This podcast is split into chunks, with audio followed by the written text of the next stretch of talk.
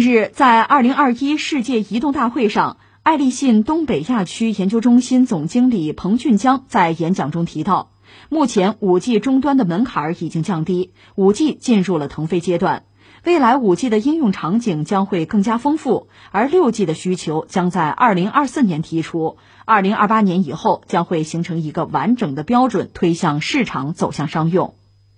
彭俊江表示，截至二零二零年一月，全球已有一百二十三张商用网络，商用终端已经具备三百三十五款，并且很多终端都具备动态频谱共享、载波聚合等功能。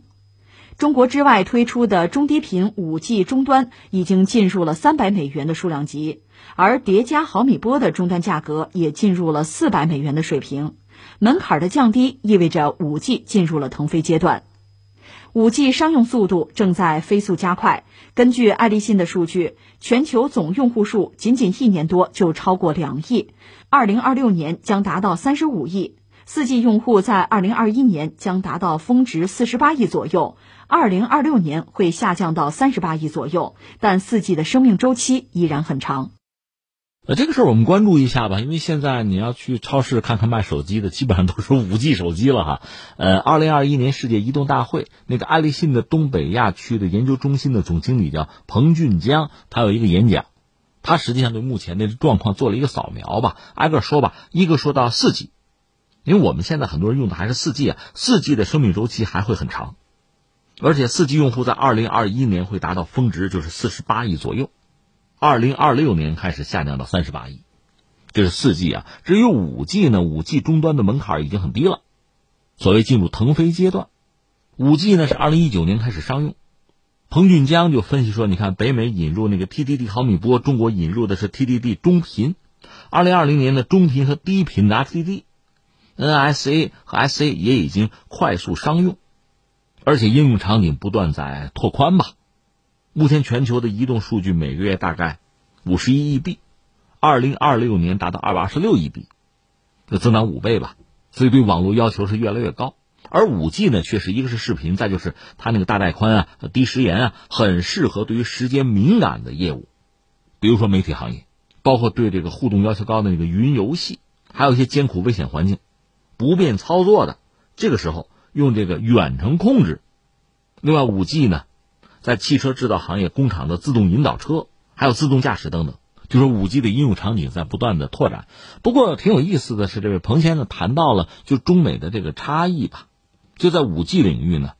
北美引入 TDD 的毫米波，中国是引入这个中频。哎，这个值得扯一句。实际上，据我所知，美国人已经认输了，因为五 G 建设之中，中国和大多数的这个国家五 G 网络建设呢是选择在 FR 一那个频段进行。中美之间有很大的不同，美国选择的毫米波嘛，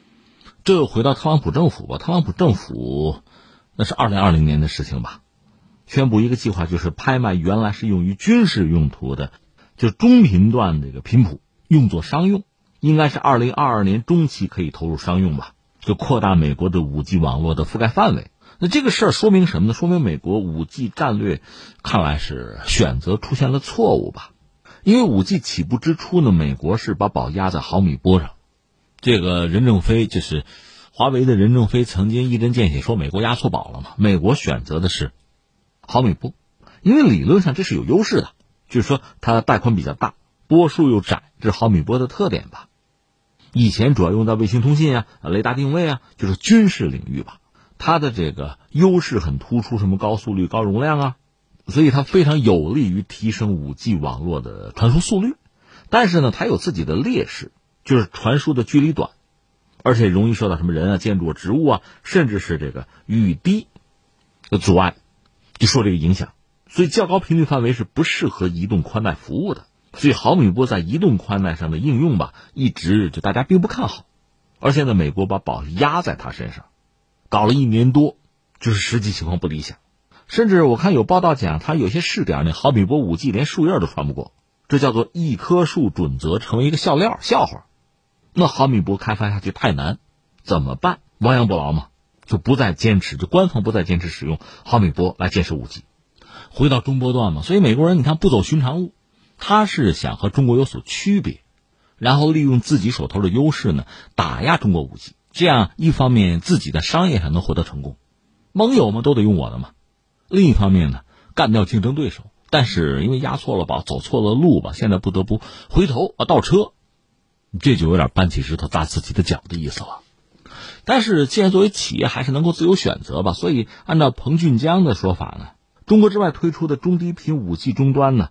已经进入了三百美元的数量级，而叠加毫米波的终端价格呢是四百美元的水平，门槛降低嘛，所以五 G 会进入腾飞的阶段。但同时你看到按他的这个讲法，还是有用毫米波的。只不过那个成本嘛，四百多美元嘛，比起这三百多，那还高得很呐。那爱立信目前公布一些数据，就说五 G 商用速度呢是飞速加快。他们的统计，全球总用户呢这个数量一年多是超过两亿，这个比四 G 当年普及的时候那个速度还要快。按他们说法，二零二六年会达到三十五亿。四 G 的用户呢，我们不刚才讲了吗？也还会逐渐增加，但是到一个峰值之后会掉下来。五 G 呢，就是一直在往上走。那么顺便还得扯一句六 G，那我们能够预见的是六 G 恐怕就中美之间嘛技术争夺竞争会极其剧烈，因为在五 G 呢，不管怎么说，美国这回灰头土脸，又想打压中国，又想独吃蛋糕，最后又选错了路，实际上他站到大多数国家的对立面去了。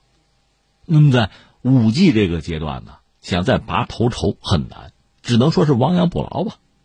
那五 G 这个阶段如果能早点过去。早一点开启六 G 啊，这个新的篇章对美国来讲也许是好消息。那从哪锣鼓另开张嘛？那目前按照爱立信方面的判断，六 G 的需求是在二零二四年提出。二零二四又是一个特别有意思的年份。你想，二零二四是什么呢？呃，俄罗斯就总统普京，这个新总统的任期二零二四年开始，他要不要干？这是问题。另外，从美国来讲，拜登呃这一届干完就是二零二四年嘛，他还有没有可能连任美国总统？就美国人是不是喜欢他，甚至他的身体能不能承担得了哈，这都是一个问题。二零二四真的是一个关键的节点，而六 G 这个需求又是在二零二四年提出，到二零二八年以后呢，可能形成一个完整的标准，能够推向市场，走向商用。二零二四到二零二八又恰恰是一个美国总统的任期啊，所以你看啊，就是本来是个技术问题，但是美国人把它作为一个政治问题去考量，打压对手啊，占领市场啊，独吃蛋糕啊，是这么想的。五 G 就没得逞，那么说到六 G 这几个关键节点呢，恰恰和美国总统的这个任期啊，和美国大选吧又同步，是不是因为就美国国内政治的干扰，还会影响到它六 G 的研发标准的制定、技术道路的选择判断？反正五 G 出现这类问题了，六 G 他们能不能避免，或者说他们能不能抓住什么机会啊？这个确实很耐人寻味，我们走着瞧。